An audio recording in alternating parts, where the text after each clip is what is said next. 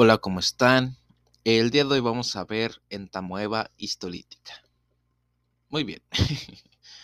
entamoeba histolítica es un protozoo que causa amebiasis intestinal y, manifestaciones extraintestinales. Aunque el 90% de las infecciones por entamoeba histolítica son asintomáticas, casi 50 millones de personas presentan síntomas, con alrededor de 100.000 muertes al año. Las infecciones amebianas son más frecuentes en países con condiciones socioeconómicas más bajas. Entamoeba histolítica se transmite por ingestión de quistes amebianos a través del contacto fecal-oral, generalmente a través de fuentes de agua o alimentos contaminados. Entamoeba histolítica sigue siendo un importante problema de salud mundial y es la tercera causa principal de muerte por infecciones parasitarias.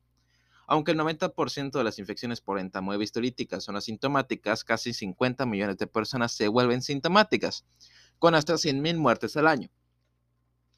Las eh, infecciones por entamoeba son colonizados principalmente por los infectados por entamoeba son colonizados principalmente por entamoeba histolítica o entamoeba dispar. Entamoeba histolítica es la forma patógena y puede causar colitis amebiana y amebiasis extraintestinal. Entamoeba dispar no se considera patógena y no causa signos de enfermedad. La infección ocurre en todo el mundo con mayor prevalencia en países de bajo nivel socioeconómico y mala salud pública. Mm. Los países con una alta tasa de infecciones incluyen India, África, México y América Central y del Sur. Por ejemplo, un estudio de tres años realizado en Bangladesh mostró que el 2.2% de los casos de disentería fueron causados por entamoeba histolítica en niños en edad preescolar. En las zonas rurales de México se ha informado que la seroprevalencia de entamoeba histolítica llega al 42%. Los factores de riesgo de infección están relacionados principalmente con la transmisión fecal-oral y se han debido a la falta de higiene en las manos, la defecación en fuentes de agua como ríos y la proximidad con animales. En países desarrollados como los Estados Unidos, las infecciones por amebiasis son raras, representan al menos 5 muertes por año y se observan comúnmente en personas que han estado expuestas a áreas endémicas como inmigrantes o viajeros recientes. La colitis amebiana generalmente afecta a hombres y mujeres de todas las edades por igual. Hay informes de un estado eh, en un mayor riesgo de infección por parte de los hombres homosexuales o bisexuales debido al riesgo de contaminación fecal oral a través del sexo oral y anal. Los factores que están asociados con un mayor riesgo de infección complicada y mortalidad están asociados a lo siguiente: embarazo, tratamiento con corticosteroides, malignidad, desnutrición y alcoholismo. Las infecciones por abscesos hepáticos en medianos tienen al menos tres veces más probabilidades de afectar a los hombres a medida, a de mediana edad entre las edades de 18 y 50 años. Fisiopatología. Hay dos formas que puede adoptar entamoeba histolítica, la forma de quiste que puede sobrevivir en el medio ambiente durante un periodo prolongado y la etapa de trofozoito que es la forma activa e invasiva. Después de la ingestión de, forma, de la forma quística, se puede formar trofozoitos que pueden invadir y penetrar la mucosa intestinal destruyendo células epiteliales y células inflamatorias. La patógena de la infección por trofozoitos se debe a la adherencia de las células epiteliales al colon a través de la lectina, galactona, galactosa N-acetilgalactosamina específica. A través de la adherencia directa de los trofozoitos a las células epiteliales del colon, las células epiteliales del colon mueren por citólisis y apoptosis, lo que da como resultado la liberación de interleucina 1A y la interleucina 1 beta precursora. La interleucina beta 1 activa el factor de necrosis K-beta en células distales para producir citocinas y otros mediadores inflamatorios como la ciclooxigenasa 2, la interleucina 1 y la interleucina 8. La cisteína, proteína, la, cisteína proteinasas amebianas pueden conducir, también pueden convertir la interleucina 1 beta precursora en interleucina 1 beta activa, lo que puede facilitar aún más el proceso. Estas citocinas y mediadores inflamatorios atraen posteriormente a neutrófilos y macrófagos. Los neutrófilos pueden dañarse por contacto directo con los trofozoitos que pueden causar más daño a las células epiteliales del colon, lo que resulta en la liberación de más mediadores. Los macrófagos también liberan otros mediadores como el factor de necrosis tumoral alfa que contribuye aún más a la inflamación. El rango patológico incluye inflamación, engrosamiento, úlceras y necrosis de las mucosas, que conduce a la perforación. Las, cisteínas proteinasas amebianas también pueden contribuir a la capacidad de los trofocitos para suprimir la respuesta inmune del huésped al poder escindir e inactivar las, las anafilactoxinas C3A, C5A, inmunoglobulina A e inmunoglobulina G. Los trofosóitos pueden alcanzar otras áreas del cuerpo, más comúnmente el hígado, lo que puede causar necrosis tisular y formación de abscesos. Oh. Historia física. La mayoría de las infecciones por entamoeba histolítica son asintomáticas, sin embargo, hasta el 10% de los individuos infectados asintomáticos pueden desarrollar la enfermedad con el tiempo. Entamoeba histolítica causa más comúnmente amebiasis intestinal, pero también puede afectar el hígado, el tracto respiratorio, el corazón y el cerebro. Afectación gastrointestinal. Los síntomas suelen tener un inicio gradual, por lo general durante 1 a 3 semanas. Los síntomas comunes incluyen diarrea, heces con sangre, pérdida de peso y dolor abdominal.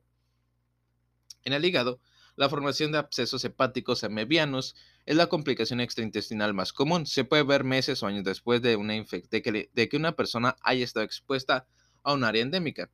Los síntomas incluyen fiebre y dolor en el cuadrante superior derecho. Los hallazgos del examen pueden incluir hepatomegalia con distinción hepática. Menos del 10% de los, de los pacientes tienen ictericia. Los hallazgos de laboratorio comunes incluyen leucocitosis en eosinofilia, fosfatasa alcalina elevada, transaminasas y velocidad de sedimentación globular elevada. Tracto respiratorio. La afectación pleuropulmonar es una complicación poco frecuente que provoca atelectasias y derrames pleurales sudativos.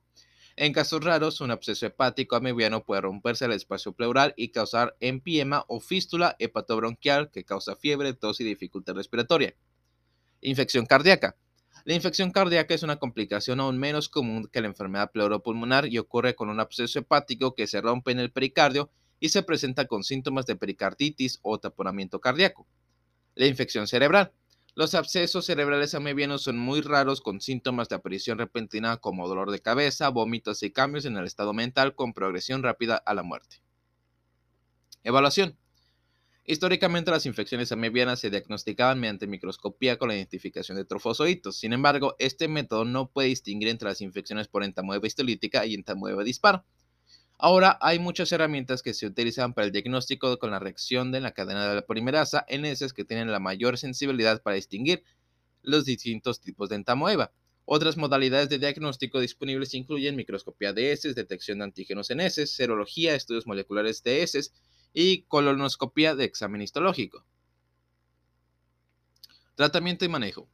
Dado el riesgo de diseminación y el riesgo de desarrollar manifestaciones extraintestinales, todas las infecciones por antamoeba histolítica deben tratarse. El metronidazol es el tratamiento de primera línea para la amebiasis intestinal y el absceso hepático amebiano seguido de un agente iluminal. La dosis típica de metronidazol es de 500 a 750 miligramos por vía tres veces al día durante 7 a 10 días en adultos. El metronidazol puede usarse con seguridad en niños con una dosis de 35 miligramos por kilogramo o 50 miligramos por kilogramo por día, dividida en tres dosis. Los agentes luminales incluyen los siguientes: paramomicina, diyodhidroxiquinona o fluorato de disolamina. La dosis de paramomicina es de 25 miligramos por kilogramo a 30 miligramos por kilogramo por día, dividida en tres dosis durante 7 días.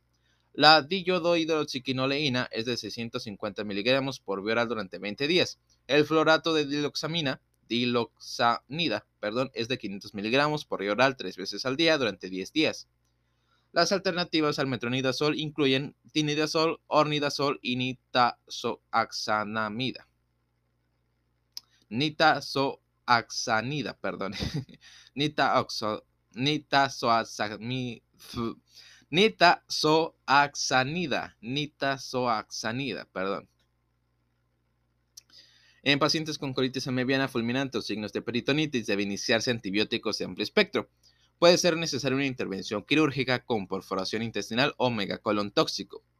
En casos no complicados de absceso hepático amebiano se ha demostrado que el drenaje, además del tratamiento médico, no aporta ningún beneficio. En situaciones en las que hay una falta de respuesta clínica a la terapia con antibióticos, puede ser necesaria la aspiración o el drenaje con catéter. Diagnóstico diferencial. El diagnóstico diferencial de la mebiasis intestinal por entamoeba incluye patógenos bacterianos como Shigella, Escherichia coli, Salmonella, Campylobacter y Clostridium difficile. También enfermedad, enfermedad inflamatoria intestinal, enfermedad isquémica del intestino. El diagnóstico diferencial de la mebiasis extraintestinal por entamoeba histolítica incluye absceso hepático piógeno, enfermedad equinocóxica y malignidad. Pronóstico. Las infecciones no complicadas y el tratamiento temprano tienen una alta tasa de mortalidad de menos de 1%. Tienen, ok, y el tratamiento temprano tiene una tasa de mortalidad de menos del 1%. Los factores de riesgo de infección complicada y aumento de la mortalidad son los siguientes: edad temprana, embarazo, tratamiento con corticosteroides, malignidad, desnutrición y alcoholismo. Complicaciones: infección asintomática, infección invasiva asintomática, proctocolitis aguda, colitis mediana fulminante con perforación, mm, megacolon tóxico y colitis crónica no disintérica. Mm, también absceso hepático, enfermedad pleuropulmonar, absceso cerebral, peritonitis, pericarditis, enfermedad geniturinaria, amibiasis cutánea perianal, trombosis de la vena hepática, trombosis de la vena cava inferior, ameboma y apendicitis. Ah, ok.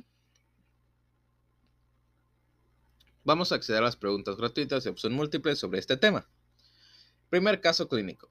Un hombre de 42 años que ha regresado recientemente de Sudamérica presenta fiebre, dolor abdominal en el cuadrante superior derecho y diarrea sanguinolenta. Sus signos vitales muestran saturación de oxígeno al 98% en el aire ambiente, frecuencia respiratoria de 20, eh, frecuencia respiratoria de 20 respiraciones por minuto, frecuencia cardíaca de 105 latidos por minuto, presión arterial de 109 sobre 79 y temperatura de 101 grados Fahrenheit. Una tomografía computarizada del abdomen muestra un quiste solitario en el lado derecho. Lóbulo posterior del hígado. Ok, un, un quiste solitario en el lado derecho del lóbulo posterior del hígado. Del diagnóstico probable, ¿cuál de las siguientes es una posible complicación de esta afección? Las opciones son infarto esplénico, cirrosis, trombosis de la vena hepática y anemia aplásica. la respuesta correcta es la trombosis de la vena hepática.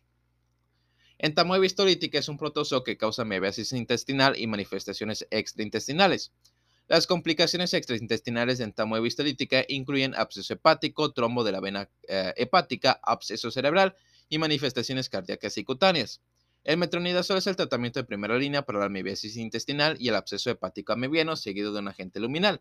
Entamoeba histolítica se transmite a través de la ingestión de quistes amebianos a través del contacto fecal oral, generalmente a través de fuentes de agua o alimentos contaminados. Siguiente caso clínico. Un varón de 7 años de edad presenta heces blandas y acosas. Su condición comenzó tres semanas después de sus vacaciones en la India y está asociado con dolor abdominal, pérdida de peso y heces con sangre.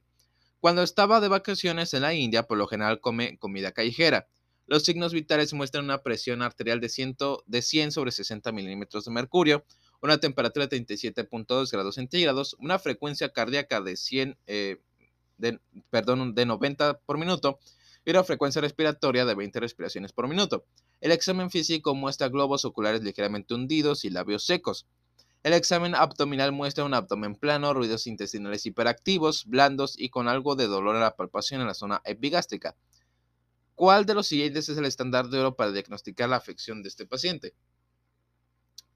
Ah, las opciones son colonoscopia con examen histológico, microscopía de heces, detección del antígeno fecal y estudios moleculares de heces. La respuesta es esta última, estudios moleculares de las heces. Entamoeba histolítica es un protozoo que causa mebiasis intestinal y manifestaciones extraintestinales. La infección ocurre en todo el mundo con mayor prevalencia en países de bajo nivel socioeconómico y mala salud pública. Los síntomas suelen tener un inicio gradual, por lo general durante una a tres semanas. Los síntomas comunes incluyen diarrea, heces con sangre, pérdida de peso y dolor abdominal. Los estudios moleculares en S se consideran el estándar de oro con una alta sensibilidad del 92 al 100% y una especificidad del 89 al 100%. Las pruebas están cada vez más disponibles, pero se considera que son más costosas, requieren equipos y kits adecuados y requieren un técnico capacitado.